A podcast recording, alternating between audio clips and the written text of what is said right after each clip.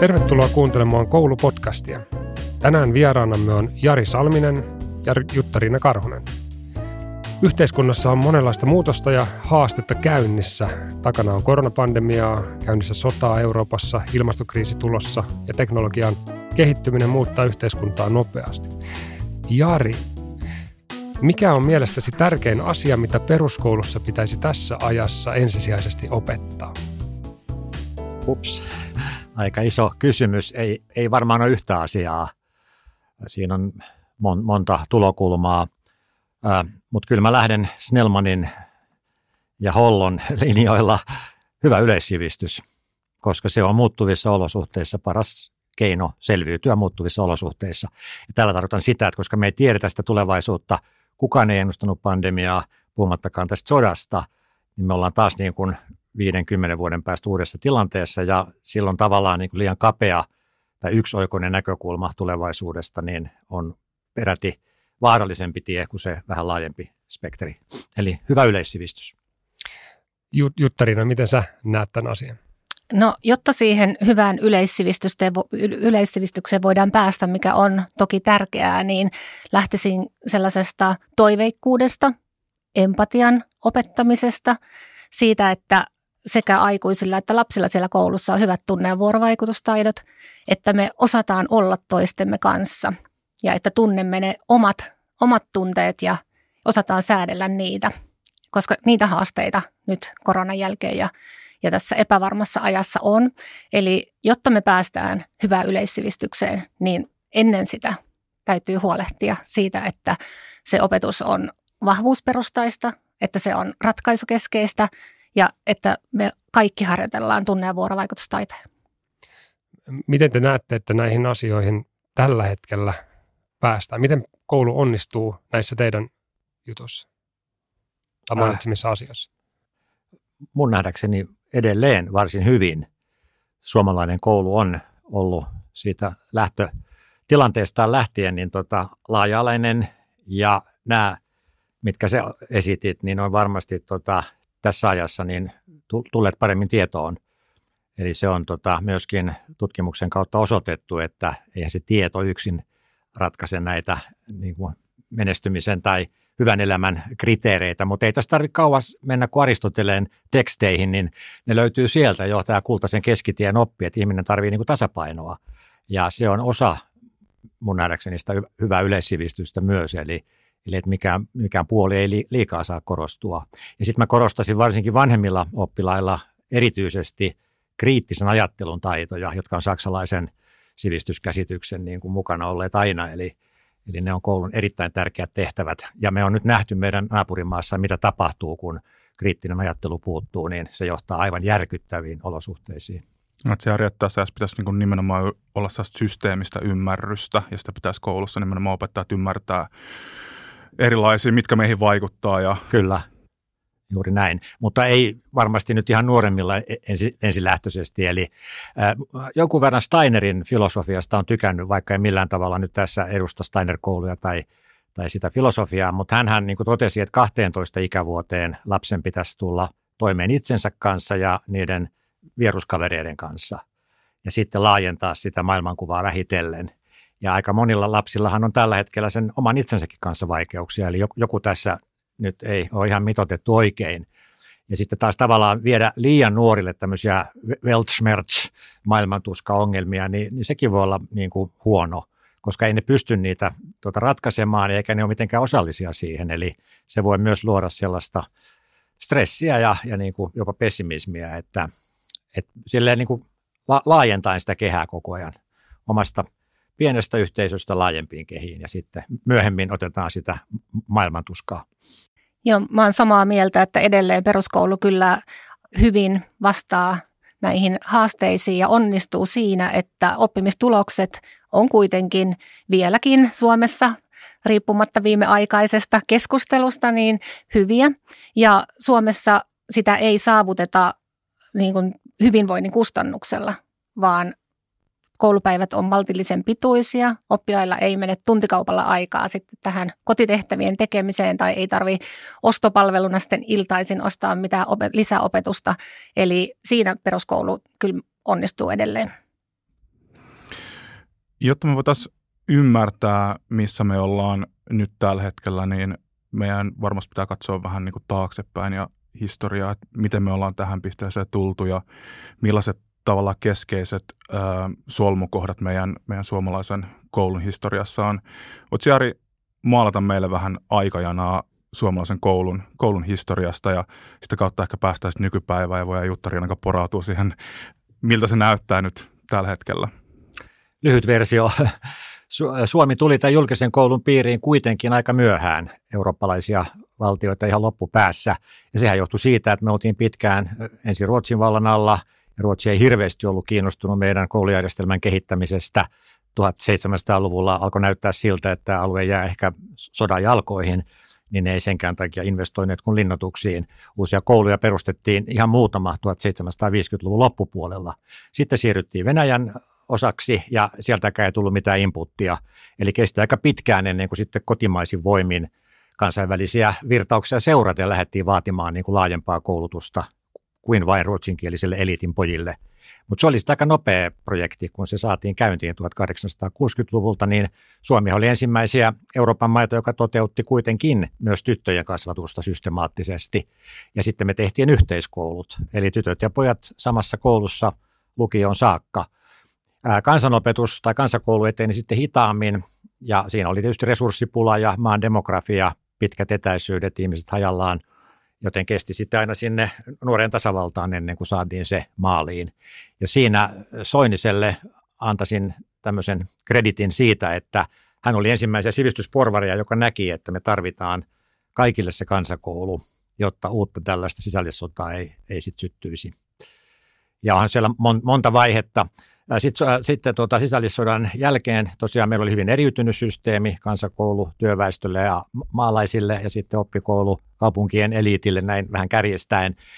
Ja siinä sitten 230-luvulla mentiin, mentiin sillä rakenteella. Sitten tuli taas sotavuodet ja sodan jälkeen sitten vasemmiston voimistunut tota, vaatimus tämän demokratian lisäämiseksi koulussa, niin alkoi tuottaa sitten sitä keskustelua ja niin me sitten 50 ja alku 60-lukua siitä kiisteltiin ja sitten saatiin peruskoulu lopulta, joka sitten tavallaan yhdisti koko, koko systeemin.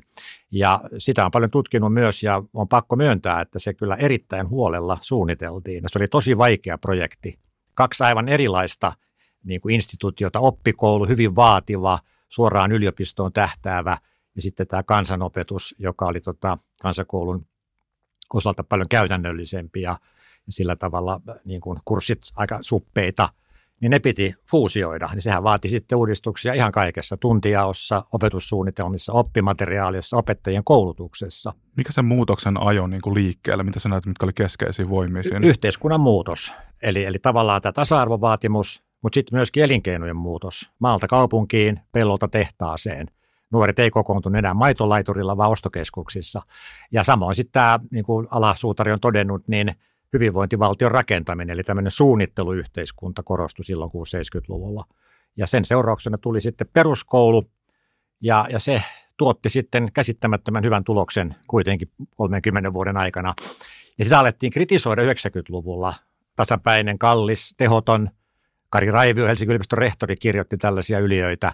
Ei ne perustunut mihinkään tutkimukseen. Ne oli tämmöisiä niin kuin, hypoteeseja siitä, että missä mennään – hän myös kritisoi opettajan koulutusta aika voimakkaasti siihen aikaan. Ja sitten tuli ensimmäinen PISA, ja kaikki oli vähän yllättyneitä, että mikä tämä nyt on, mitä tässä tapahtuu. Oikein uskottu Suomessakaan. Sitten, tuli toinen PISA ja kolmas PISA.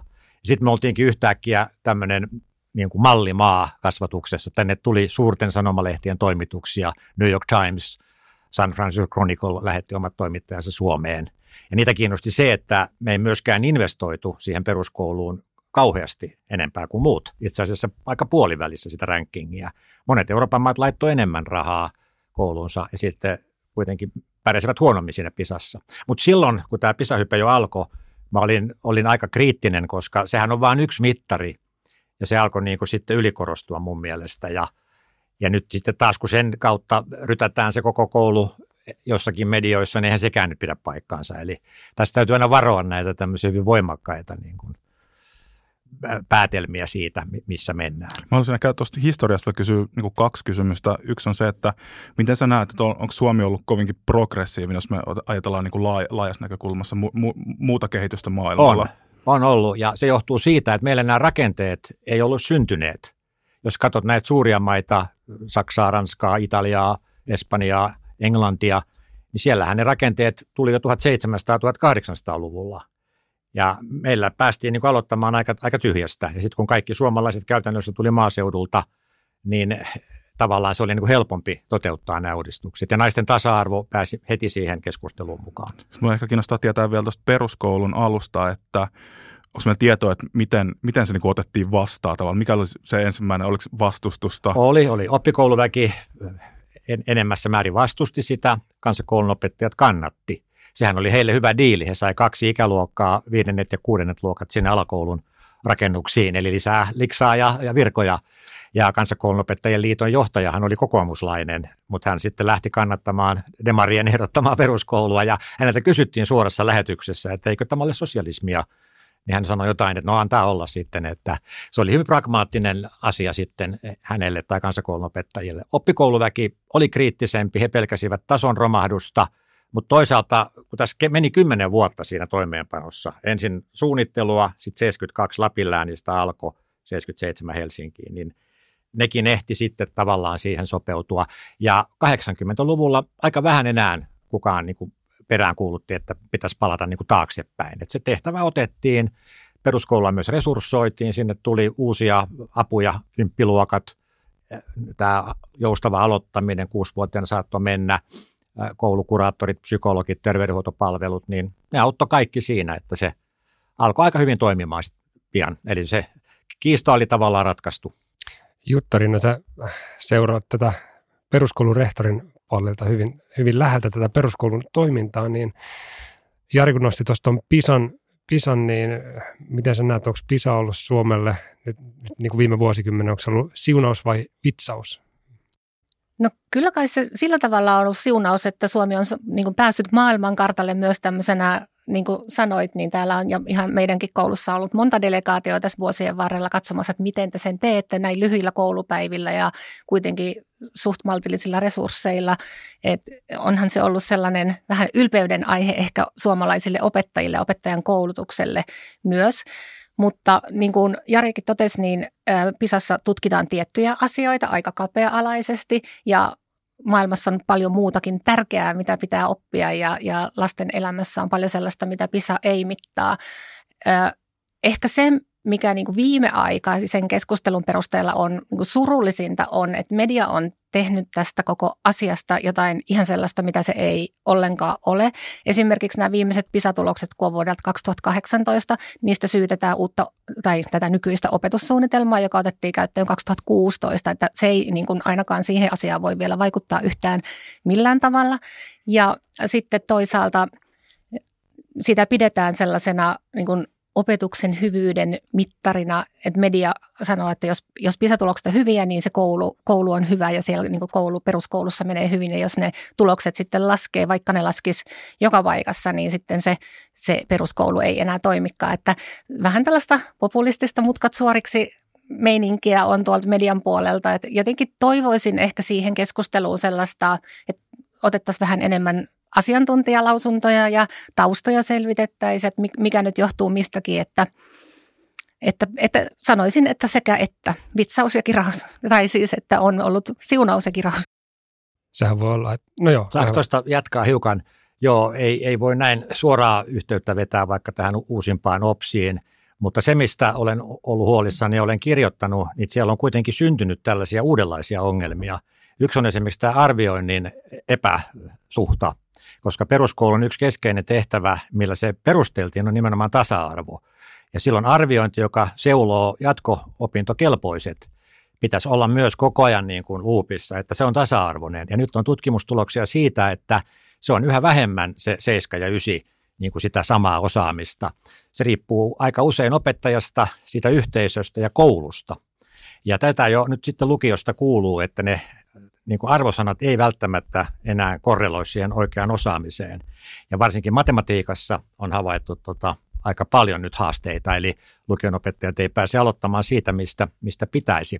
Ja sitten Karvin tutkimuksissa ja samoin meidän arviointiyksikö, meillä on siis ollut Jarkko Hautamäen johtama tämmöinen oma arviointiyksikkö opettajan koulutuksessa Helsingissä, niin hehän arvioi tässä kymmenen vuotta sitten jo tämmöistä laskua ihan yleisissä päättelytaidoissa. Ja puhutaan jopa vuoden niin kuin osaamisen heikentymisestä koko siinä otannassa. Niin kyllä mä sanoisin, että, että siellä on jotain, jotain nyt myöskin menossa vinoon suuntaan. Eli meidän kansantalous ei tule kestämään tällaista prosessia, jossa se niin kuin vaan laskee. Ja media ottaa tietysti tästä sitten sen, sen kaiken negatiivisen irti, joka, joka tuota, on vähän epäreilua. Ja sitä, mitä ei mitata, jää kertomatta. Ja sitten esimerkiksi taas toisissa mittauksissa näkee, että suomalaiset nuoret on nykyään tuota, tällä tavalla niin kuin suhtautuu muihin ihmisiin niin kuin paremmin. Eli tämmöinen vuorovaikutustaidot, mihin viittasit, on, on varmasti kehittyneet ja tavallaan semmoinen muukalaisviha on vähentynyt. Eli nämähän on myös arvokkaita tuloksia, mutta kun ei niitä mitata missään, eikä niitä ehkä pystykään mittaamaan, niin sitten niistä ei niin kuin keskustella. Sano, sä nostit kolme, kolmekin tosi oleellista asiaa. Puhuit tasa-arvosta, sitten arvioinnista, mikä on itselle äh, hyvin kiinnostava ja lempi asia, sitten myös ihan oppimistuloksista.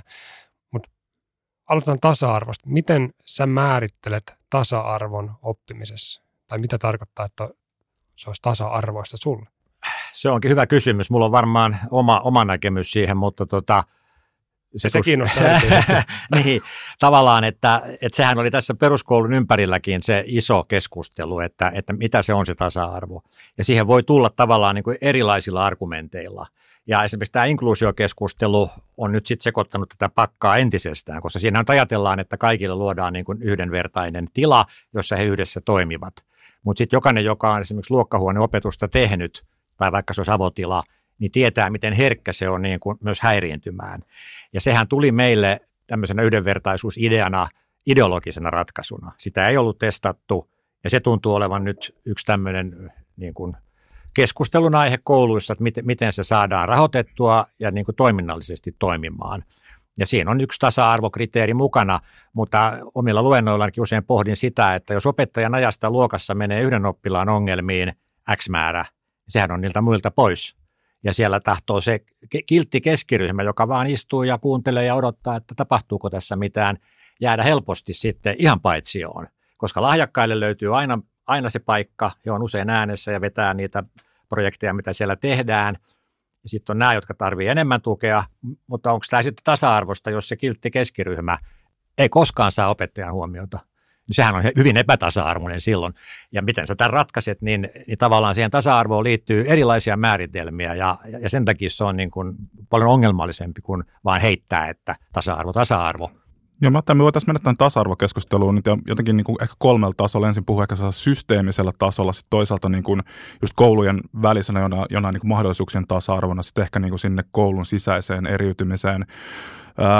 E, tasa-arvo on niin kuin todella keskeinen kysymys, koska tavallaan sille idealla koko suomalainen peruskoulu on niin kuin rakennettu. Että tässä pitää ehkä toisaalta myös niin kuin erottaa, että on niin kuin sitä oppimisen tasa-arvoa, sitten ehkä tietyllä tavalla sitä sosioekonomisen, tasa-arvoa, sen, siihen ulottuvuuteen kytkeytyvää tasa-arvoa. Mutta mä haluaisin Juttarina sulta kysyä, että näetkö että jos me ajatellaan, että Suomessa nyt on koulu sitten jossain, jossain Kyröskoskella ja sitten vaikka Helsingissä Vuosaaren koulu tai mitä ikinä onkaan, niin toteutuuko tämä mahdollisuuksien tasa-arvo. Että tavallaan edelleenkin teoriassa se on erilaisia polkuja päästä mihin tahansa pisteeseen, mutta onko se ehkä jo vähän sellaista hypoteettista, että onko käytännössä mahdollisuuksien tasa-arvo vaarassa kriisiytynyt? No joo, mä en ehkä lähtisi siihen siitä tulokulmasta, että onko se vaikka jonkun, jonkun tietyn maalaispitäjän ja niin kuin Vuosaaren koulun välinen niin kuin ongelma, vaan niin kuin tutkimuskin osoittaa, niin Itä-Suomen pojat, Pohjois-Suomen pojat ja sitten, sitten S2-pojat niin on, on niin kuin, tai menestyvät heikommin koulussa kuin muut. Ja silloin mä ajattelen, että se, tai kuitenkin näiden suomi toisena kielenä oppilaiden osuus koko väestöstä on niin pieni, että sehän ei selitä sitä sitä asiaa, että nyt nämä oppimistulokset olisivat jotenkin maahanmuuttajataustaisten oppilaiden niin kuin aiheuttama ongelma, vaan se on ihan tämmöinen yleinen koko, koko maan ongelma. Ja tota, silloin mä ajattelen niin, että me ei olla ainakaan onnistuttu sukupuolten välisessä tasa-arvossa, jos näin on, että meidän täytyy yrittää miettiä, että miten se koulu voisi muuttua sellaiseen suuntaan, että myös pojat siellä pärjää. Tämä on nyt tämmöistä kategorista tietysti tytöt, pojat, että ehkä tällaista ei enää pitäisi puhuakaan, mutta jos nyt puhutaan ihan näiden niin tutkimustulosten valossa, niin lukiot tyttöistyy, sitä myötä yliopistot tyttöistyy, ja se nyt ei tietenkään ole järkevää. Että meidän pitäisi niin kuin enemmän tarjota sen tyyppistä opetusta, joka motivoi niitä poikia myös, ja jossa he pysyvät mukana ja jossa he loistaa ja onnistuu. Et jotenkin, ää, no joo, tämä on ehkä semmoinen niin yksi epätasa-arvon kohta. Toinen on sitten se, jos miettii vaikkapa Helsingissä, niin tämä segregaatiokehitys, että koulut on eriytyneitä ja siihen on nyt aika montakin, Venla Bernelius, Heidi Huilla on tehnyt ja Anna Anne-Elina Salo ihan tuoreenkin väitöstutkimuksen tehnyt siitä, että niin tästä eriytymisestä ja sitten myös näistä vuorovaikutustaitojen ja kaveritaitojen osuudesta siihen tai si- siihen, että minkälainen ilmapiiri sinne luokkaan pitäisi luoda, että se olisi mahdollistaisi sen tasa-arvon, että siellä ei ole esimerkiksi rasistista puhetta tai siellä ei ole sellaista, että vaan hyvät saa sitä positiivista palautetta ja open huomiota ja keskikasti jää ilman ja sitten on nämä, jotka, jotka sitä tukea enemmän tarvitsee, mutta tuohon, tämä inkluusiohan liittyy paljon tähän tasa-arvokysymykseen ja, ja, ja siinäkin se keskustelu on lähtenyt aivan sivuraiteille. Et inkluusiohan tarkoittaa sitä, että on kaikille sopiva koulu, mutta se ei tarkoita sitä, että ei olisi vaikkapa erityisluokkia. Meidän koulussa on kahdeksan erityisluokkaa ja varmasti niitä on jatkossakin. Itse asiassa Helsinki on lisännyt viime vuosina erityisluokkien määrää. Ja tämähän on kääntynyt niin taas median kautta siihen, että kaikki heitetään sinne samaan luokkaan pärjäilemään. Inkluusio ei toimi ilman resursseja, se on ihan selvä asia. Eli koulutuksen tasa-arvoon liittyy rahoitus, ja, ja se on tietysti muiden kuin minun käsissä, mutta, mutta se, että miten siellä koulussa järjestellään opetusta niin, että se on kaikille sopivaa, niin se, sehän on niin kuin mun ongelma – ja, ja se on se, mitä niin kuin yritetään siellä päivittäin ratkaista. No se ehkä mennään vielä just tuohon koulujen väliseen ero, että toisaaltahan se on paljon niin kuin koulutuspolitiikkaa, se on paljon niin kuin kunta- ja kaupunkipolitiikkaa, koska me tiedetään, että tässä on paljon niin kuin kaupungin sisäisestä eriytymisestä kysymys. Mutta mä haluaisin ehkä tavallaan tuosta val, niin kuin median vallankäytöstä, mistä puhuttiin tuosta, koska tähän liittyy niin kuin koulujen maine. Et tyypillisesti niin kuin, tutkimukset ehkä sanoo sitä, että se asuinalueen maine linkittyy monesti koulun maineeseen, joka tavallaan ei tietenkään pidä paikkansa, koska se koulun laatu ei, ei ole ikään kuin kytköksissä siihen maineeseen. Mutta sitten siihen tulee tavallaan semmoinen negatiivinen kierre, eli tavallaan ylläpidetään niin kuin, niin kuin keskustelua tietysti alueesta, alueesta niin kuin esimerkiksi vaikka maahanmuuton kautta käydään sitä keskustelua tai muuten niin kuin puhutaan sellaista tosi vahvoa segregaatiotermeillä siitä.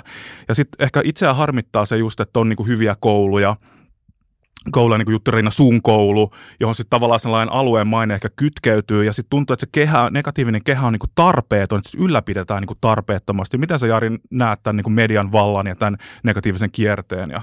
Se on vakava asia. Itse Kontulassa nuoruuteni tai lapsuuteni viettäneenä muistan, kun mentiin sitten ma- maaseudulle, niin kaikki oli kauhuissaan, että Jari asut siellä Kontulassa – ja me tehtiin ihan samoja juttuja kuin ne kaverit siellä Pieksämäellä. Ei siinä ollut mitään eroa meidän leikeissä tai toiminnoissa. No okei, meillä oli ostari ja siinä alkoi ja siinä sitten joku oli varmaan puukkoa joskus saanut, mutta kyllä sitä tanssilavalla Pieksämäelläkin riehuttiin, että, että kyllä ne tavallaan niin kuin tuli sieltä just tämmöisinä lööppeinä ja, ja tota, yksittäisinä tapauksina, jotka sitten on vuosikymmeniä leimanneet tota, tiettyä asuma-aluetta. Mutta yhtä lailla on selvää, että jos tietty vähäosaisuus, syrjäytyneisyys, tämmöiset niin kuin ongel- sosiaaliset ongelmat kasautuu tiettyihin kerrostaloihin tai tietylle alueelle, niin eihän se nyt tietysti hyvää kerro siitä alueesta välttämättä. Ja siellä sitten poliisi käy ambulanssi useammin kuin muualla, niin äkkiä se sitten syntyy tämmöinen lumipalloefekti. Siihen pitäisi äh, niin kuin muillakin keinoilla puuttua, että, että näin ei käy ja kaupunkisuunnitteluhan on siinä avainasemassa. Mutta tämä on vaikeasti hallittava yhtälö ja on erilaisia malleja kokeiltu Yhdysvalloissa ja Ruotsissa, kuinka pitkälle tämmöinen yhteiskuntasuunnittelu voi ulottua. Ja nythän tässä käytiin näistä musiikkiluokista, tuota, jos huomasitte mediassa kamppailua eikä yksi musiikkiluokista, ja mäkin otin siihen sitten kantaa aika tiukalla puheenvuorolla siitä, että Että kyllähän myöskin vanhemmilla täytyy olla oikeus oman lapsen koulupolun niin kuin ratkaisuissa. Ja tämä on monissa maissa ratkaistu aivan toisella tavalla kuin Suomessa. Ja silti ne on demokraattisia, tasa-arvoa kannattavia yhteiskuntia. Me ei tarvitse mennä kuin Tanskaan tai Hollantiin, niin tilanne on ihan toinen. Ja mua hiukan kritisoin myöskin sitä, että miten niiden koulujärjestelmistä nyt tuodaan vain niitä ongelmakohtia esille – myös Suurtukholman alueella on tuhansia tuhansia perheitä, jotka on oikein tyytyväisiä siihen nykyiseen kouluunsa. Eli tämäkin on median niin kuin nostattamaa kauhukuvaa. Nyt, no nyt ollaan menossa niin kuin ihan, ihan tuota rappiolle, kun uudistetaan Tukholman malliin tai näin. Voisi ottaa vaikka Tanskasta mallia. Siellä on ollut hyvin ketterä koulun perustamisen mahdollisuus iät ja ajat, ja ei sieltä tällaista keskustelua ole käyty ainakaan samassa määrin.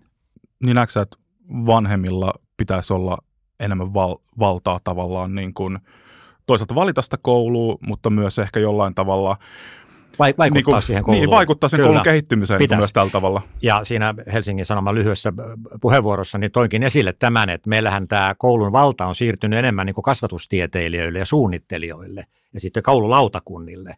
Ja tähän oli järkyttävää, miten sitä niin kuin hyvin nopealla aikataululla vähän niin kuin kulissien verhoissa vietiin eteenpäin ilman julkista keskustelua. Ja sitten kun se vuoti tieto median kautta onneksi, ja siitä lähdettiinkin sitten kirjoittamaan. Hesarissa oli kaksi viikkoa monta juttua tästä, ja somessa käytiin keskustelua, ja nyt ne joutui hyllyttämään sen. Eli tavat kansalaisyhteiskunnan piti pysäyttää tällainen hallinnon himmeli, sanotaanko näin. Ja sitten kun siitä kirjoitti, niin sieltä tuli puolesta ja vastaan. Ja niinhän se pitääkin. Meidän pitää opetella niin kuin näistä tiukasti debatoimaan. Nämä on poliittisia kysymyksiä. Sä oot myrskyn silmässä. No joo, mä oon itse asiassa tästä asiasta vähän eri mieltä.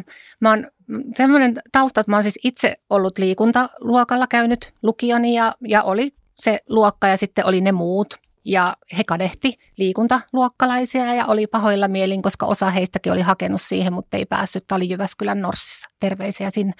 Sitten tota, mun oma keskimmäinen lapseni tytär on ollut ykkösestä ysiin painotusluokalla, musiikkiluokalla ja saan itseni kiinni siitä, että varmasti osa siihen, että hän kuusivuotiaana sinne on hakenut, niin oli, oli tämä, että pääsee niin kuin parempaan yhteisöön ja ympäristöön ja siitä ei ole mun mielestä niin kahta sanaa, etteikö nämä painotusluokat, niin ja mun esukoinenkin on muuten käynyt lukion tota, niin painotusluokalla. Eli tämmöistä omakohtaista kokemusta on paljon ja ihan varmasti se on niin niille oppilaille tosi hieno juttu. Se, että siihen tulee se yhteinen tekijä, vaikka se musiikki, joka sitoo tämän porukan yhteen ja, ja sitten siellä on, on kivaa ja rauhallista ehkä ja mukava oppia näin. Se ei ole mun mielestä niin kuin se asia, kun sekin on tässä vedetty, että onko tämä nyt, että miksi poistetaan joku tota, huono tai hyväksi havaittu asia. Mutta sitten siinä on sellainen juttu, että esimerkiksi kun mä tähän nykyiseen kouluun menin, niin siellä oli sellainen systeemi, että siellä haettiin kolmannelle luokalle, silloin vielä ei alkanut ykköseltä tämä A1-kielen opiskelu, vaan kolmannelta, niin tota, siellä oli ranskaluokka, saksaluokka ja loput, eli ne, jotka valitsi enkun niin tota, ne oli hyvin eriytyneitä siellä koulun sisällä nämä luokat. Niistä luokista myös puhuttiin hyvin eri tyyliin, esimerkiksi opettajahuoneessa. Ja silloin ihan varmasti siellä koulun sisällä se segregaatio tuntui näistä englantia A1-kielenä lukevista oppilaista kurjalta, että on olemassa jotkut, jotka on päässeet, jotkut, jotka osaa ranskaa tai saksaa, ja sitten ollaan me luuserit, niin kuin kärjistetysti. Ja Tätä en olisi itse ymmärtänyt, enkä usko, että kukaan oikein voi ymmärtää ilman sitä kokemusta. Ja sitä, että kun sä kuulet niiltä lapsilta ja nuorilta sitä, että miltä se tuntuu. Ja nythän just Venla Bernelius ja kuka se nyt olikaan, jotka tätä asiaa tutkia ja niin kuin selvitti, että ihan nuorten kokemuksia näistä asioista, että minkälaista, mä luulen, että se on niin kuin enemmän se koulun sisäinen segregaatio, mikä vaikuttaa niiden nuorten tunteeseen ja tuntemuksiin sit asiasta kuin koulujen välinen, koska eihän noi lapset ja nuoret kauheasti tiedä edes siitä naapurikoulusta, mutta sen oman koulun sisällä, jos on se olo, että noi kuuluu johonkin hienoon juttuun ja mä oon siitä ulkopuolella, niin silloinhan tästä tulee niin kuin arvokysymys. Arvostetaanko me sitä, että vanhemmat saa päättää ja saa valita ja omalle lapselleen tämmöisen ehkä kantasuomalaisemman ja valkoisemman ja akateemisesti ehkä korkeamman tasoisen luokan ja ryhmän, vai arvostetaanko me sitä, että me niin kuin yhteisönä, porukkana alettaisiin vaikuttamaan oikeasti siihen segregaatiokehitykseen niin, että kaikki koulut on hyviä. Nyt Kerava on mun mielestä tehnyt ihan loistavan jutun, että kaikki on painotusluokalla tämähän poistuisi sillä, koska eihän se painotus yleensä ole kuin jotain pari, neljä tuntia viikossa, niin että kaikki saisi valita, että mua kiinnostaa kuvis, mua kiinnostaa musa, mua kiinnostaa liikunta ja sitten kaikki olisi painotusluokalla problem solved, ehkä. Mutta tota, Kyllä. tällainen. Kritiikki se kohdistuu siihen, että, että jos me puhutaan painotusluokista, itse asiassa tämä liittyy myös kielivalintoihin, että jos me otetaan A2-kieli muu kuin englanti, niin me nähdään, että näitä valintoja tekee perheet, jotka asuu semmoisissa kortteleissa, missä tulotaso on vuodessa 10 000 euroa enemmän kuin muissa ja on paljon korkeakoulutaustaa, niin se ehkä kysymys on se, että, että onko siellä koulussa riittävästi sellaista tilaa, jossa kaikista erilaisista taustoista olevat lapset voi niin kuin kohdata? Olen samaa mieltä, että sitä pitäisi ehdottomasti lisätä. Ja aloitin myös opettajaurani Kontulassa Rintinpolun koululla, terveisiä sinne, jos joku podcastia kuuntelee, niin tuota, siellä, siellä tuota, olisi paljon kehittämistä, eli, eli voisi ajatella niin, että koulu voisi tarjota todella niin kuin eri, erilaisia omia painotuksia enemmän kuin mitä tällä hetkellä on. Eli jossain määrin se 90-luvun opetussuunnitelma-idea, jotain siitä voisi palauttaa. Siinähän oli tämmöinen niin kuin valinnaisten aineiden tuntijako suurempi, jolloin pystyttiin luomaan niin kuin helpommin tämmöisiä paikallisia pieniä painotuksia tiettyihin kouluihin. Ja tämähän auttaisi myöskin noita, noita pienten kuntien kouluja, jossa on vain yksi, yksi yläkoulu. Kun viittasit vaikka näiden poikien tuota, huonoon koulumenestykseen osin ja huonoon motivaatioon, niin onhan se selvää, että jos siinä on vähän valintaa iltapäivän tunneissa vaikka, niin kyllähän se auttaa siinä. Ja sehän oli hyvin musiikkiluokka keskeistä tämä vielä 7-80-luvulla tämä, tämä painotus. Ja muistan äh, käyttäneeni puheenvuoron opettajan kokouksessa, koska meidän koulussa oli tällainen tuota, äh, musiikkiluokka ja silloin oli hyvä maine ja ne oli levyttäneetkin ja se oli, oli paikallislehdissä ja näin. Eli hyvä, hyvä homma – mutta kysyin opettajan kokouksessa, että miksei meillä ole täällä tuota urheiluluokkaa, kun meillä on kuitenkin Kontulan urheilijat tässä pelas melkein veikkaus liikaa siihen aikaan ja, ja tota, oli hyvät kentät siinä lähellä ja, ja, ja näin haastoi vähän sitä keskustelua. Et se on ollut aina niin kuin valittu vain muutamiin oppiaineisiin tämä ja se, mitä Jutta Riinas äsken sanoi, että mä tartun tuohon just, että se usko tavallaan siihen, että opettajat uskoo oppilaan oppimiseen ja sitten oppilaat uskoo myös itse siihen, että he voivat oppia. Ja sä oot tehnyt tosi paljon töitä tänne eteen sun koulussa ja selkeästi ymmärtänyt sen tärkeyden, mutta tähän tutkimusten mukaan myös se yksi oleellisimmista asioista ja ehkä myös sit sen maineen niin kuin negatiivinen asia on, että se vaikuttaa myös tähän niin kuin uskomukseen ja sitten toisaalta opettajat saattaa äänestää jaloilla tai voi olla vaikea rekrytoida. Miten sä näet rehtorina kokonaisuuden? Niin, no totta kai itse ainakin rekrytoinnissa niin se tärkein kysymys ennen kuin puhutaan substanssiosaamisesta tai niin kuin aineenhallinnasta ylipäätään, niin on se oppilaan kohtaaminen ja se, että miten kunnioittavasti ja arvostavasti ja ei itseään enää sinne podiumille nostaen, vaan niin kuin kohdaten sam- samalta tasolta oppijat, niin on kyllä niin kuin sellainen lähtökohta ja, ja just tänään luin, mistä, olikohan se Opelehdessä vai missä tämä Anne-Elina Salon väitöstutkimus, jossa, jossa korostettiin tätä asiaa, että, että sitä oppimista voi siellä tapahtua, niin, niin silloin pitää ensin varmistaa se psykologisesti turvallinen ympäristö ja se kohtaamisen merkitys ja se, että joka päivä jokainen saisi niin kuin jonkun tämmöisen kohtaamisen hetken, niin on niin edellytys sille, että sitä oppimista voi tapahtua. Sitä, se, sitä ei voi niin kuin ohittaa. Nyt mä ehkä jo ohitin sun kysymyksen. Joo, mutta mä, mä jatkan tuosta, koska tota, mun mielestä toi kohtaaminen on tosi tärkeä. Mä oon samaa mieltä sun kanssa. Ja kysymys, miten hyvin tota onnistutaan nykyjärjestelmässä toteuttamaan? Onko nuoret, kokeeko he, että he kohdataan koulussa? No kyllä, kyllä mä uskon, että ainakin meidän koulussa kokevat. Ja Toki me tehdään töitä sen eteen, ei vaan jossain elokuun vesopäivässä. Me nostetaan sitä asiaa ihan tasaisesti ja meillä on yhteinen systeemi ykkösestä ysiin, että miten me esimerkiksi harjoitellaan näitä tunne- ja vuorovaikutustaitoja, miten me puhutaan vahvuuskieltä ja miten, miten me kohdataan oppilaat. Se on niin kuin tärkein asia oikeastaan siihen, mitä, miten, mihin suuntaan me haluan tätä meidän laivaa viedä, koska ne meidän lapset tarvii hyviä kaveritaitoja ja, ja he ansaitsee tulla ainakin koulussa kohdatuksi niin kuin omina itsenään ja, ja riittävinä, riittävinä henkilöinä. Mä tota, itse ajattelen sillä tavalla, että opettajan koulutukseen tarvittaisiin, ja moni nuori opettaja on sanonut samaa, että tarvittaisiin kahta asiaa lisää. Toinen on nämä tunne- ja vuorovaikutus- ja kohtaamisen taitojen opettaminen ja, ja toinen on sitten ää, tämä S2, eli suomi toisena kielenä kielitietoinen niin kuin lähestymistapa ainakin täällä pääkaupunkiseudulla tietysti korostuu, on muissakin, muissakin kaupungeissa. Ja tota, mä tykkään sellaisesta ajatuksesta, jos mä puhun vaikka jonkun kouluaikuisen kanssa tästä, että jos tulee haasteita siinä kohtaamisessa, vuorovaikutuksessa, tulee vastakkainasettelua, riitoja, ö, oppilas loukkaantuu jostain ja näin, että kun niissä tilanteissa, missä se oppilas käyttäytyy ei-toivotusti tai sääntöjen vastaisesti tai tekee jotain semmoista älytöntä, niin aina valitsis sen, että, että oppilas ei osaa, eikä sen, että se ei halua. Koska jos valitsee sen, että okei, toi ei halua, se tekee ton tahallaan, niin silloin tulee se vastakkainasetteluja siinä, että siinä saattaa mennä itsellä vähän tunteisiin ja sen jälkeen sä vaan mietit, että okei, se on laiska tai se on uhmakas. Sen jälkeen sä mietit, että minkäs rangaistuksen mä hänelle annan ja sen jälkeen se peli on menetetty. Kun taas sitten jos lähtisi siitä, että, että, se ei, että se ei osaa, että se olemisen taito on taito siinä, missä kertotaulu niin ethän sä vie oppilasta ripitettäväksi käytävää sanoa, että nyt oli viimeinen kerta, kun et osannut näitä kertotaulut, lupaatko, että huomenna osaat? No ei voi luvata, jos ei osaa. No, ne olemisen taidot on kans taitoja. Mitä me tehdään, jos ei se lapsi opi niitä? Me harjoitellaan.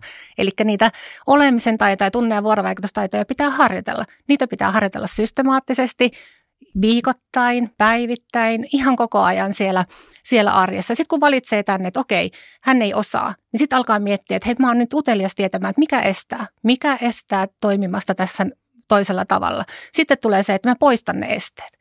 Että mä, mä annan sen nyt syödä sitä purkkaa, koska mähän tiedän, että hänellä on hoiksissa lukee, että hänellä on tarkkaavuuden kanssa paljon haasteita, niin häntä tämä asia, enkä rupea niin kuin, että mä valitsen taistelun niin sanotusti. Ja sitten kun miettii, että mä poistan nämä esteet, niin sitten pääsee yleensä maaliin. Mä kysyn tähän vielä rakenteisiin liittyen, pureudutaan niihin. Eli kun sä sanoit, että olette tehneet paljon töitä tämän eteen, niin mitkä meidän niin peruskoulun rakenteessa te olette tunnistanut asioiksi, jotka eh, edesauttaa tai tekee helpoksi tämmöisen kohtaamismyönteisen, vahvuusmyönteisen kulttuurin syntymisiä, mitkä meidän rakenteessa on tai kulttuurissa semmoisia, jotka vaikeuttaa sitä työtä ja te joudutte vähän niin kuin taistella niitä vastaan tai voittaa ne haasteet? No ehkä se, että ää, voi olla, että jossain päin maailmaa jotkut opettajat vielä haluaa ajatella niin, että, että on tällainen vähän autoritäärinen opettaja, että kun minä sanon, että näin tehdään, niin sitten opettaja tai oppilas tottelee ja ottaa sen aukeaman esiin, minkä minä nyt haluan ja siitä ei neuvotella. Eli että jos haluaa ikään kuin pitää yllä tällaista, niin nämä nykylapset ja nuoret ei oikein osta sitä, eikä tarvikaan. Ja se, että se on turha odottaa, saa odottaa tappiin asti, että ne lapset muuttuu. Että aina silloin, kun tulee näitä vastakkainasettelutilanteita, jos, tai jos opettajana tai reksinä ajautuu oppilaiden kanssa tällaisiin tilanteisiin, jossa kumpikaan ei voi voittaa tai lähteä hyvillä mielin siitä eteenpäin tai se, säilytä kasvojaan, niin silloin pitää miettiä aina, että okei, mä haluan, että asiat muuttuu, niin silloinhan jotain pitää muuttaa. Ja kyllä se muuttuminen on siellä peilissä. Eli kyllä mun on täytynyt esimerkiksi, mä mitäs 28 vuotta sitten, kun mä oon opettajaksi valmistunut, niin tota, 27 vuotta sitten, niin olin aluksi aika huono opettaja. Vaadin oppilailta sellaisia asioita, joihin he ei kyennyt. Annoin heille negatiivista palautetta ja ripitin ja vaadin ja nyt mä niin kuin häpeän sitä melkein, koska totta kai niin kuin mun täytyy olla itselleni armollinen, että mä, mä ymmärrän enemmän ja kun on kokemusta tullut enemmän, mutta ei siinä voita koskaan. Eli lähin varmaan taas vähän sivupoluille kurjastelemaan. Mä, mä ehkä nappaisin tuosta rakenteestakin. Musta tuntuu, että niin kuin jos mietitään niin kuin rakenteellisia ongelmia, niin meidän pitää puhua varmaan pojista myös niin kuin erikseen, että millä tavalla pojat ehkä jostain niin kuin rakenteellisesta syystä, syystä niin kuin, öö, on tietyllä tavalla vaarassa tippuu, heidän on vaikea motivoitua kouluun ja toisaalta tämä kytkeytyy niin kuin laajemmin yhteiskuntaan, koska se myös tarkoittaa, että pojat ehkä heidän niin kuin kiinnittyminen yhteiskuntaan heikompaa. Ja tutkimustuloksista Tämä oli, tota, toivottavasti muistan oikein, Markku Janhonen, erityispedagogian professori, tällainen tutkimustulos, että millaisia ajatuksia herättää, että oppimisen yksilöllistäminen, joka meidän perusopetuksen yksi, yksi niin kuin rankimpia toimenpiteitä, niin se tuut todennäköisemmin yksilöllistetyksi, jos sä oot loppuvuotena syntynyt, sä olet poika ja vanhempien sosioekonominen tausta on, pare, on, on heikompi. Niin pojat tippuu, pitäisikö me olla huolissaan? Varmasti joo, ja, ja tota, pedagogisesti sitten miettiä, mitä on tehtävissä. Mutta mä vielä palaisin ehkä yhden kierroksen taaksepäin. Eli tässä koulun rakenteessahan on vääjäämättä aina tämmöinen jännite, yksilö versus yhteiskunta. Ja me ei voida poistaa sitä kun sä kuvasit tuossa onnistuneita ratkaisuja, niin hyvä niin, mutta kaikille vanhemmille nekään ei, ei ole niitä oikeita ratkaisuja. Ja kyllähän meidän koulujärjestelmän se yleinen pedagogiikka on todella vapaa tällä hetkellä. Mä muistan, meillä oli sveitsiläinen vierailijaryhmä, niin ne kävivät katsomassa tällaista toimintaa. Ne olivat vähän niin kuin, että okei, että täällä ei opettajaa teititellä ja näin, että nämä on myös kulttuurisia eroja. Ja Ruotsin peruskouluhan meni, meni tota Ysärillä kovin helpoksi ja tämä oli yksi syy, minkä takia ne muutti sitä systeemiä. Keskiluokkalaiset vanhemmat, keskiluokkaiset ja siitä ylöspäin vanhemmat katsoivat, että nyt siellä ei vaadita tarpeeksi. He haluaa eteenpäin myöskin niin kuin näissä tiedoissa ja taidoissa, eikä vaan niin kuin tällaisissa pehmeämmissä arvoissa. Tämä on koko ajan semmoista balanssin hakua. Niin, sä oot Jari puhunut nimenomaan just tässä viime aikoina siitä ohjauksesta ja tästä niin tarkastusjärjestelmän luopumisesta. Kyllä, juuri tästä syystä. Se liittyy enemmänkin tähän arvioinnin problematiikkaan joka on, mistä me jo vähän puhuttiin, koska meiltä on poistunut sellaiset niin kuin yhdenmukaiset tekijät, jotka lisäsivät sen tasa-arvoista toteutumista. Meillä oli vielä koulujärjestystä siinä vanhassa järjestelmässä. Kansa- ja oppikoulua tarkastettiin, oppikoulua hyvin tarkkaan. Ja se on myyty sitten myöhemmin kauhean behavioristisena ja niin kuin kontrolloivana. Se oli hyvin konsultatiivista jo 60-luvulla. Mä oon lukenut niitä raportteja pilvin pimein. Ja ne antoi myös positiivista palautetta opettajille. Eli kun maisteri Järvisen opetusta kehuttiin vauhdikkaaksi siellä loppukokouksessa, niin maisteri Järvinen lähti sen jälkeen tuota viikonlopun viettoon pystypäin ihan varmasti. Et siis se tuli sieltä korkealta taholta se, se tota, kiva palaute. Sitten oppikirjat tarkastettiin, se loi myös yhdenmukaisuutta, ne materiaalit oli enemmän samanlaisia. Mä oon aika huolissani siitä, mikä on luokanopettajan kyky esimerkiksi valita sinne luokkaan – hyvää materiaalia, jos ei ole oppikirjaa. Heillä on aika niin kuin hepposet kuitenkin ne aineenhallinnan perustaidot. Eli se kirja on antanut kuitenkin semmoisen selkänojan, että opetetaan nyt keskimäärin tärkeitä asioita. Suomalaisia oppikirjoja tutkittiin silloin ensimmäisten PISAN aikana. Niitähän käännettiin jopa Japaniin joitakin. Niitä pidettiin korkeatasoisina, koska ne oli pedagogian laatimia, ikäkauteen sopivia. Ja nyt tuntuu, että materiaali on sitten jotain, mitä se on, mutta se voi olla koulussa Y ihan toista kuin koulussa Z. Niin miten sä sitten niiden pienen perusteella pidettyjä kokeita tai tämmöisten projektioppimisten arviointeja, niin voit verrata, että mitenkään. Sitten meillä, meillä ei ole koskaan ollut tuota päättökoetta, enkä ole sitä tässä ajamassakaan, mutta mä pelkään, ja mä kirjoitin jo 2015 Helsingin Sanomien yliön, että jos tämä tilanne liukuu vielä niin kuin sekavammaksi, niin siellä ei enää jää muuta perälautaa kuin se, se päättökoe. Näin on käynyt monissa maissa, Yhdysvalloissakin. Eli koska ei ole enää mitään muuta mekanismia, kun ne on kaikki purettu, niin sitten alkaa joku taho vaatia sitä. Mulla olisi tuohon kaksi, kaksi asiaa. Toinen on se, että mä en usko, että kovin monessa koulussa ei käytettäisi oppikirjoja. Ainakaan, ja oppilaat nykyään haluaa palata takaisin oppikirjojen, siis paperikirjojen ääreen ja se heille suotakoon. Eli meillä kyllä on hyvin paljon oppikirjoja juuri mainitsemistasi syistä ja ne on aika laadukkaita ja meillä kukaan opettaja ei yksin tee sitä valintaa, vaan meillä on tämmöiset aineryhmäluokkataso tiimit, jotka tutustuu ja jos ollaan vaihtamassa jotain oppikirjasarjaa ja niin poispäin. Ja, tota, ja vaikka nyt jossain, jossain oppiaineessa on sitten sähköinen materiaali, niin sekin on niin kuin oppikirja, joka, josta sitten saa lisäarvoa sen sähköisyyden niin kuin ominaisuuksien vuoksi. Ja, Mm, mikähän se toinen asia oli, mihin mä meinasin? No, se tulee kohta Mä voin mieleen. ehkä kysyä tästä, niin kun, tästä ohjauksesta vielä, että onko niin kun oikea tulkinta teidän mielestä, että jos mä ajatellaan opetussuunnitelman kautta, ehkä joka liittyy sitten oppikirjoihin, kun opetussuunnitelma jalkautuu aika lailla oppikirjan kautta, että meillä on ollut ehkä 90-luvulla vielä paljon tiukempi niin ohjaus opetussuunnitelman kautta.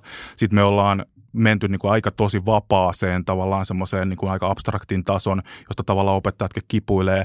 Ja nyt te ollaan ehkä vetämässä tietyllä tavalla liinoi kiinni ja taas niin kuin tiukentamassa ehkä pisapaniikin takia ehkä Karvin raportit oli mun mielestä osuvampia, koska nehän ei ole kansainvälisiä vertailuja, mutta niillä on sitä dataa myös Suomen sisältä ja ne on vähän monipuolisempiakin.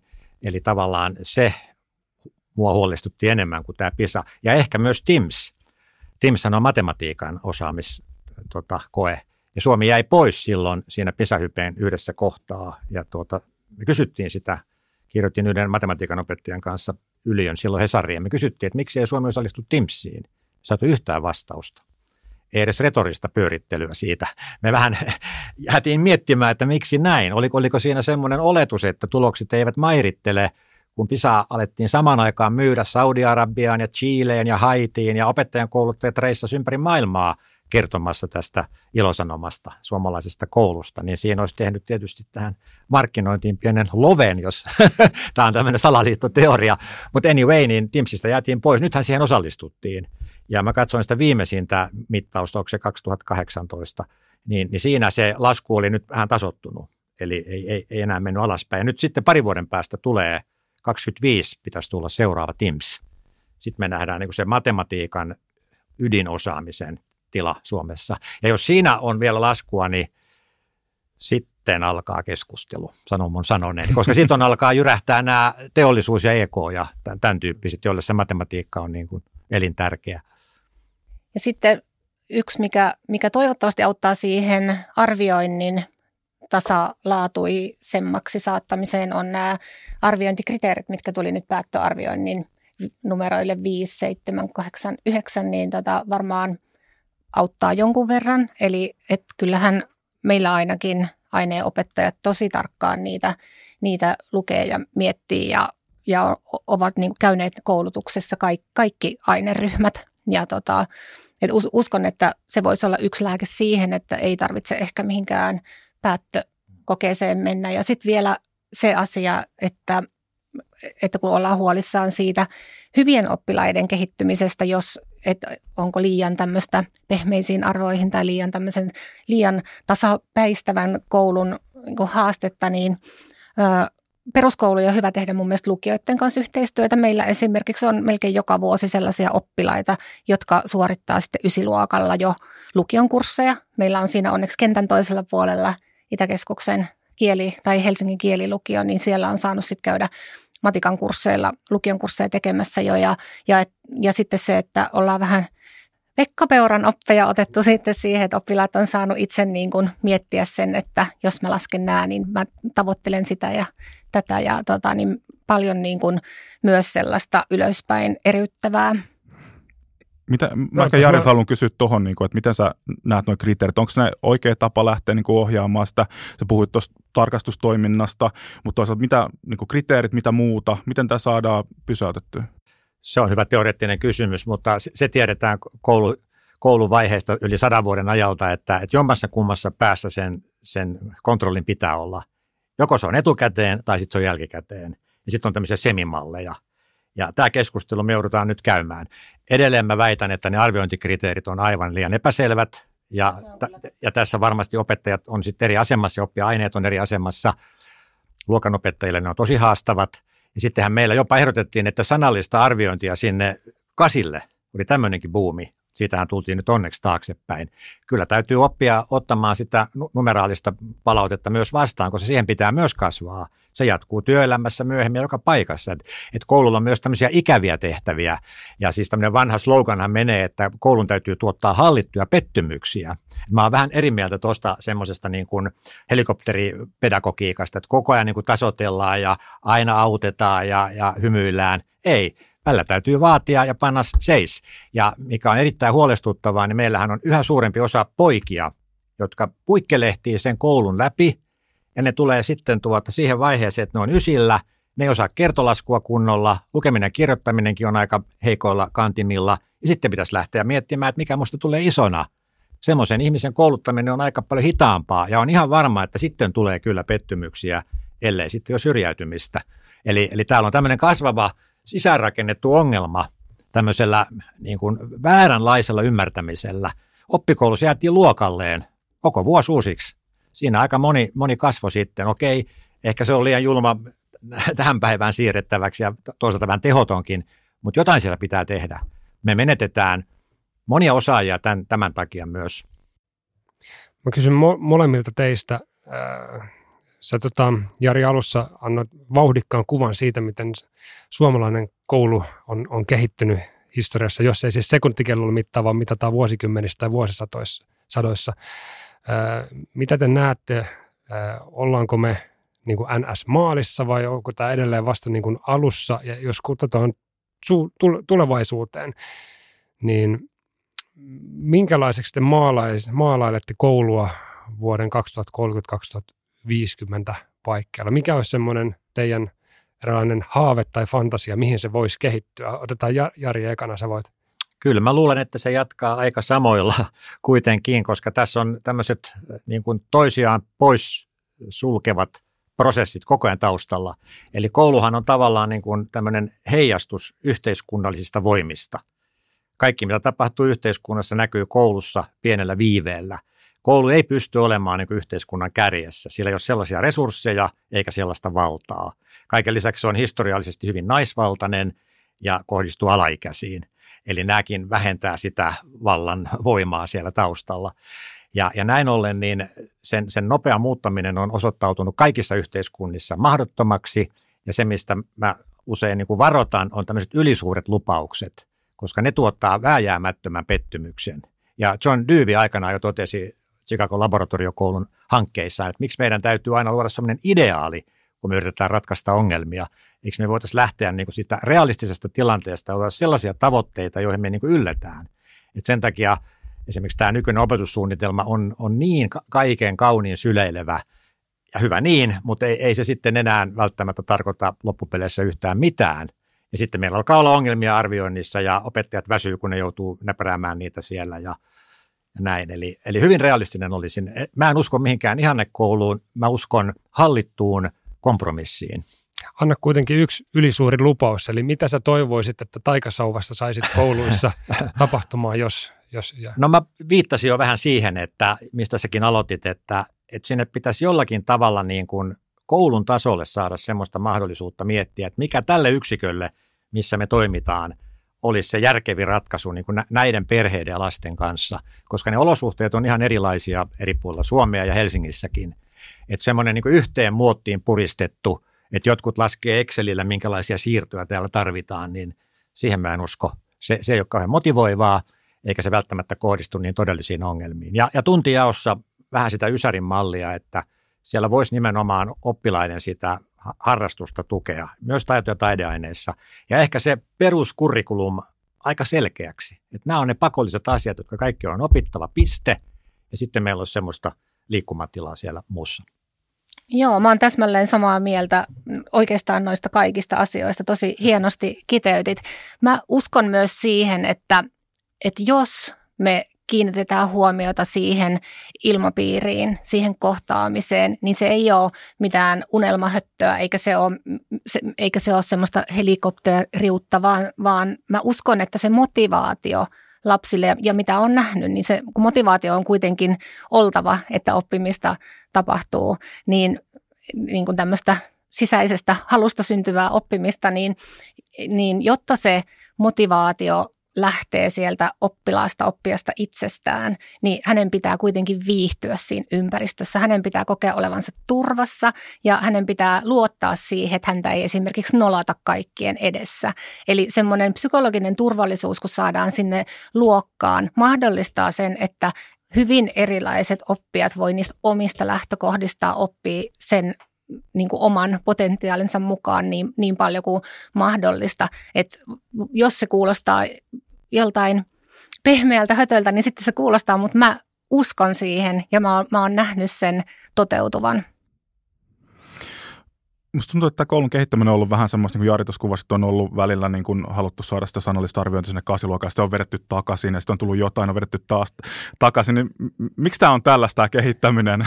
Se, se on ihan sama ollut Yhdysvalloissa ja Ruotsissa ja Saksassa, eli niin kuin mä sanoin, koulu heijastelee yhteiskunnallisia prosesseja – ja näin ollen se joutuu aina reagoimaan vähän heikoilla resursseilla, vähän viiveisesti. Sulla oli kysymyslistassa myös, että jos koulu perustettaisiin nyt, niin minkälainen siitä tulisi.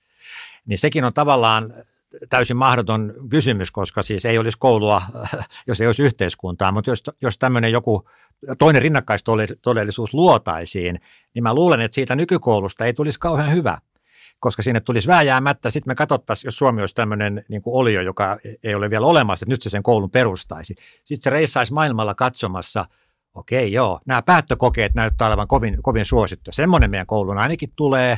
Sitten katsottaisiin tätä kriisitilannetta, Maanpuolustuskasvatus saisi heti ison tuntimäärän, meillä on pakko varautua nyt tähän mahdolliseen sotaan. Eli tämmöiset aivan päivän akuutit ongelmat tulisi niin kuin siihen keskusteluun heti mukaan. Niillä olisi voimakkaat tahot NATOa myöten siellä puskettaisiin varmaan tätä. Eli, eli tavallaan niin kuin sen takia koulu ei saa olla tämmöinen reagoiva, vaan sillä pitäisi olla niin kuin autonomia. Ja Kleve sanotaan hyvin jo, tai sanotti sen 1860-luvulla, että koulu ei saa olla alisteinen kirkolle, ei taloudelle – ei millekään yhdelle ideologialle eikä, eikä politiikalle, vaan sillä pitäisi olla sellainen oma sisäsyntyinen niin kuin sivistyksellinen tavoite. Ja siihen otetaan sitten jotain uutta kriittisen keskustelun jälkeen. Mitä, mitä se voi ottaa sitten? Se on aika rajallista, koska ne resurssit tulee äkkiä vastaan, opettajien jaksaminen tulee vastaan. Ja se, mistä mä olen erityisen huolissani, joka voi olla tämän edestakaisin pumppaavan kehittämisen yksi seuraus, on se, että opettajien työmotivaatio on, on yhä kovemmilla – ja sitten jos siellä aletaan niin kuin väsyä, niin sitten meillä on todellinen ongelma. Pitäisikö meidän kysyä enemmän opettajilta, mitä heitä tarvitte? Mitä te tarvitte, että te voitte tehdä työnne kunnolla? Pitäisi. Ja, ja yritän sitä itse tosi paljon henkilöstöltä kysyä. Ja esimerkiksi nyt, jos resursseista puhutaan, niin jos on vaihtoehtona, että palkataanko jollain tasa-arvorahalla uusi laaja-alainen vai haluaako opettajat jakotunteja, niin he saa kyllä sen päättää, koska se asiantuntijuus on, on siellä ja se heidän jaksamiseen liittyvä asiantuntijuus on, on myös siellä. On sun kanssa täysin samaa mieltä siitä, että pitäisi enemmän katsoa koulukohtaisesti. Niin kuin sanoit, niin Helsingin sisällä esimerkiksi koulut on erilaisia, maan sisällä hyvin, hyvin erilaisia. Et esimerkiksi meidän koulu niin tarvii hyvin erilaista resurssointia, ehkä erilaisia ihan ammattiryhmiä sinne auttamaan lapsia ja nuoria kuin jossain keuruulla. Ja, ihan samaa mieltä olen, joo. Ja tota, paljon on tapahtunut myös rehtoreiden tasolla tämmöistä kehittymistä. Akvaariohanke 90-luvulla, kun koulut sai tämän vapauden, se oli tämmöinen hassu hanke. Yhtäkkiä rehtori Lokeroon tuli kirje Vapautukaa. Siinä oli vuosikymmeniä ohjattu tosi tiukasti, tarkastajat kävi sanomassa, oppikirja tarkastettiin. Sitten yhtäkkiä 90-luvun huumassa, kun Berliinin muuri kaatui ja Neuvostoliitto romaatti, niin sitten se näkyy meilläkin koulupolitiikassa, että nyt, nyt saatte itse päättää. Sitten siellä monet miettivät, että no mitä me nyt sitten tehdään. Ja sitten meni muutama vuosi ja se otettiin pois se vapaus. Tilattiin Englannista, kaksi vuotta oli mennyt, arviointiryhmä tekemään raportti – ne totesivat, että ei tämä nyt oikein toimi, ei ole päästy vielä mihinkään. Ja sitten vaihtui vähän siellä valtaopetushallituksessa, niin se ajettiin alas. Ja näin on, me ei ikinä päästy niin kuin mittaamaan edes sitä mahdollisuutta, mikä siinä oli. Et nyt jos, jos tehdään uudistus, niin sille pitäisi antaa sitten tosi paljon aikaa. Ne on, ne on hitaita prosesseja ja se vaatii siellä koulun tasolla, että, että rehtori tietää, mihin tässä tähdätään, saa tukijoukot mukaan ja sitten se opettajakunnan pitää sitoutua siihen näin. Eli Puhutaan äkkiä seitsemästä kymmenestä vuodesta. Joo. Koulu ei ehkä vielä ole ihan valmis, mutta tarvitaan paljon keskustelua ja mä kiitän todella paljon, että tulitte tänne keskustelemaan tänään. Kyllä, ison kuvan rakennus jatkuu. Joo, kiitos. Oli mukava kiitos. keskustelu. Kiitos.